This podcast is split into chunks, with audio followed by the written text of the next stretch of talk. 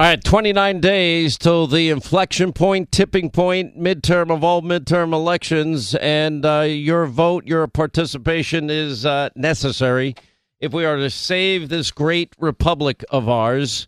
A uh, little late, two years late, but concern about Joe Biden's mental health is now soaring among members of Biden's own party. Well, look at this. Virtually all of uh, October's gains came from Democrats who went from just 39% expressing concern over Biden's mental health in August to a whopping 52% in the latest poll. That's a sentiment now, majority of Democrats. You know, overall, by the way, you know, 60% of Americans see, yeah, Biden's mental health is a really big problem. 82% of Republicans and uh, 56% of independents you know, think about it this way, and we'll get to the election, which is only 29 days away. You know, if there's a remote choice, a chance, like Biden said, of nuclear Armageddon, those were his words. Why does he say we're on the verge of nuclear Armageddon and then pack his bags and go to the beach the next day to his vacation house? Now, wouldn't a president you know, the, the worst moment since JFK and the Cuban Missile pr- Crisis. Don't, wouldn't you expect the president, if that's what he really believed to be in the White House Situation Room, you know, you might want to read a copy of 13 Days about how JFK handled the Cuban Missile Crisis. And I don't think Kennedy and his brother Bobby left the White House one time during that period, and every night they were up to their eyeballs in tense negotiations with the Russians and dealing with what what could have evolved into a disaster. And here we are 60 years later. Putin is now moving his nukes apparently into position. You see now a massive escalation in what's going on in uh, in all of um, Ukraine. I mean, the Ukrainians knocked out this bridge to from Crimea to Russia. I mean, it was a direct hit and the way Putin is fighting back, I mean, these images that are that made its way to social media are chilling. If you care about human dignity and the soul, this guy's been slaughtering and targeting civilians left and right. But you got stunning footage that has emerged. This this airstrike, these airstrikes on pedestrian targets. In this particular case, in Kiev, I mean, residents are shocked. You know, because th- this is this is what maniacal dictators do and it's it's pretty bad. But anyway, here we are, 60 years outside of the Cuban Missile Crisis. Putin moving nukes into position, and we've got Joey and Jill Biden on the beach, strolling the beach with their little puppy. By the way, Mike Pompeo blasted Biden, you know, and was saying, you know, for warning last week about the possible use of nuclear weapons by Putin and Russia. He said these comments are reckless, and he said it's a terrible risk to the American people.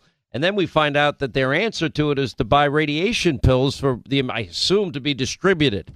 What is this going to be the next vaccine? You, know, fallout, mandated, you know, radiation pills for every American. Anyway, uh, and it's not just Mike Pompeo. I mean, I, I think Pompeo was shocked at the utter ignorance and stupidity of all of this. But anyway, Putin's been now saber rattling the use of nuclear weapons saying he would employ all available means to protect territory that's not his. We've not faced a prospect of Armageddon since Kennedy and the Cuban Missile Crisis. That's what Biden said Thursday during a fundraiser referencing the 1962 crisis that put the U.S. and the Soviet Union on the verge of nuclear war for almost two weeks. You know, John Kirby said, well, the president was reflecting on the very high stakes that are in play right now. Now, that's not exactly. Pompeo rightly said Biden would have been better off using quiet diplomacy and pushing Putin to understand what the consequences are. Because once the first nuke goes off, once you cross that line, there's no going back from it. And everybody better understand it. this is the mistake that Western Europe and the United States made with Ukraine. If you're going to help Zelensky out, you should have helped him win the war quickly and immediately. But they didn't do that. They were fighting for a tie, as usual, and creating another quagmire. I mean, when you're getting lectured by French President Macron, apparently he didn't get the memo uh, that, you know, Joe Biden would restore America's prestige on the global stage. Macron offered a scathing criticism of Biden and his nuclear Armageddon comment. And uh, anyway, he urged global leaders not to engage in political fiction when speaking about nuclear weapons. We've got to speak with prudence when commenting on such matters. I mean, it's so humiliating. Everything this guy does is humiliating. It's just one big embarrassment after another with this guy. And so Kiev is now suffering after the attack. I mean, they. The, the, I will say this: with the little that they've had, although why we are ending up bearing the brunt financially for this war in Ukraine, that should be Western Europe's price to pay. This is right in their backyard. This is not in our backyard. We don't have any. They're not a member of NATO, but they are right next to our NATO allies, and nuclear fallout would be a problem.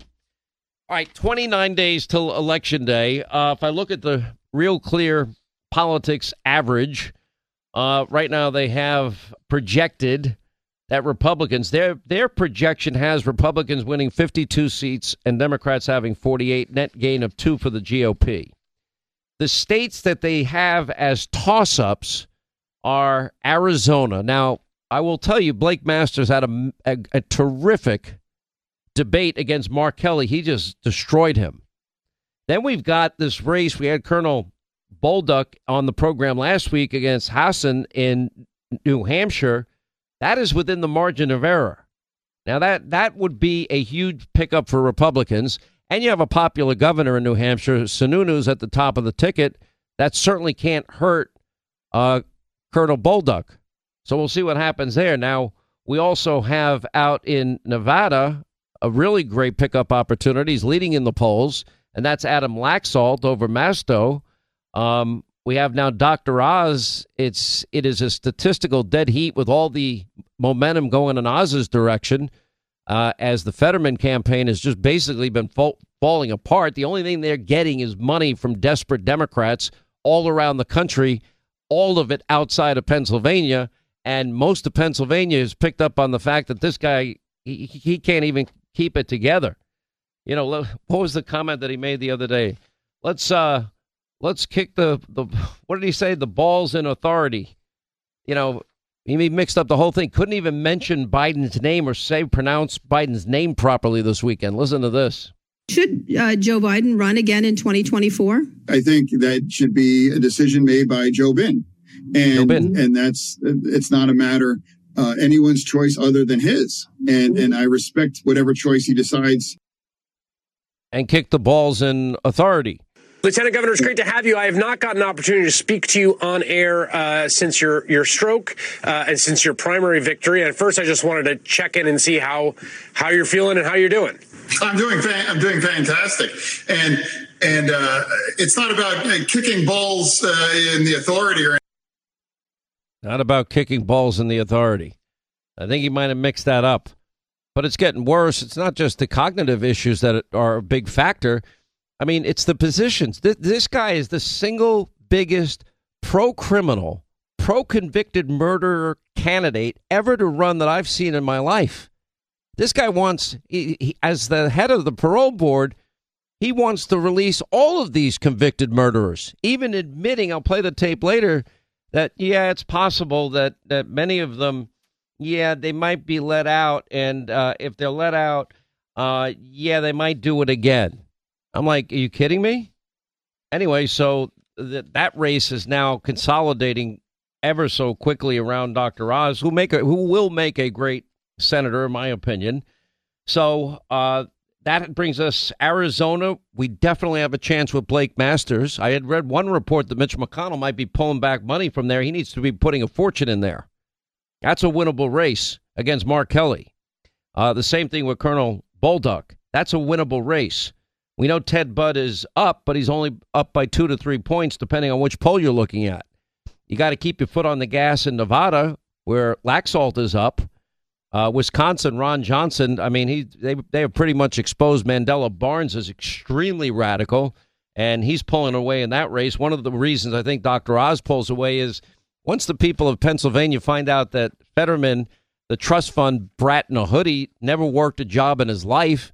Once they fa- find out that uh, crime has gone up sixty percent in since he's been lieutenant governor, once they find out all the murderers that he's wanted to release, convicted murderers he's wanted to release, and empty all the prisons in Pennsylvania, Uh, once they figure out that he wants taxpayers to pay for safe injection sites for hard drugs like heroin, once they figure out that he wants sanctuary state status for the for the Commonwealth of Pennsylvania, once they find out that he wants a moratorium on their an eighty billion dollar industry for the state, which is fracking. Uh, once they find out that he has no restrictions on abortion at all, and we learned that about Katie Hobbs, also the gubernatorial candidate out in Arizona, who's going up against Kari Lake, who won't even debate her. After hearing her this weekend, I can understand why she couldn't debate her way out of a wet paper bag. Anyway, so uh, those are the races. And then we got Georgia. And I know people have been talking all about Herschel Walker and the allegation that has been made about him having paid for an abortion years earlier. He is denying the story. Um, but nobody seems to want to talk about Raphael Warnock's record of in the middle of a domestic dispute running over his wife, who was on camera saying that she, that he did it. We have the tape of it uh, or the guy that was taken to court because he didn't pay child support, or the guy that was arrested because a camp that he was running was accused of child abuse and he was obstructing the investigation. And as a result, the police had to arrest him. And it ended up some of the abuse allegations turned out to be true. Why was he obstructing in that particular case? So I'm not I'm not willing to concede Georgia like other people are. Let's see what happens. Let's you know there's going to be a debate I think coming up I think Friday of this week. That's going to be pretty interesting. We'll watch that with uh, bated breath. But look, there's a lot happening. Uh, in one thing that is not the abortion issue. I've, I've said that Democrats want to run on Jan 6 and, and Trump. They want to run on the typical playbook. Republicans are racist, sexist, misogynist, homophobic, xenophobic, Islamophobic, transphobic. They want dirty air and water. But the other thing has been abortion. The problem is almost on cue, every Democrat supports abortion without any restrictions at all, meaning you can have an abortion just up to the moment of birth. That's John Fetterman. That's Mandela Barnes. That's Katie Hobbs. That's Raphael Warnock. That's almost every Democrat, major Democrat running. It's not the issue. The Democrats, they, they thought that would be the defining issue. If it is, it's it's their radicalism on display. I know a lot of people that say that they're pro-choice, they don't like abortion.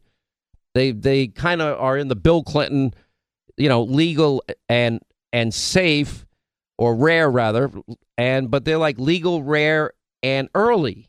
Not you wait to the eighth, ninth month when a child is viable outside of the womb, and you support late term abortion like that. But these candidates are all taking that position. So now that's backfired on Democrats, or backfiring. Uh, listen, I, I, you know what the economy is doing right now? Record high inflation. We're in a recession. We know what we're paying for gas prices. You're paying more for everything, every item, every store you go to. Now, our friends at AmericanFinancing.net, they're gonna they're gonna check out your entire financial picture. They're pros at this. They're gonna look at any debt you may have. Some people are paying you know, unfortunately, they're not making ends meet every month, so they're putting stuff on their credit cards, 21% interest rates. You can't pay that amount of money. It's insane. You may have equity in your home, so they're going to look at potentially refinancing and including debt consolidation with that. But they want to give you a free financial you know, look over. They're going to give you a debt consolidation review. They'll give you a financial review. They'll give you a mortgage review and see if they can save you money every month and it's absolutely free, no obligation, no cost to you whatsoever, no pressure at all. Anyway, their pros are standing by now. They'll take your call 866 615 9200 866 615 9200 on the web americanfinancing.net. American Financing, NMLS 182334, NMLSconsumeraccess.org.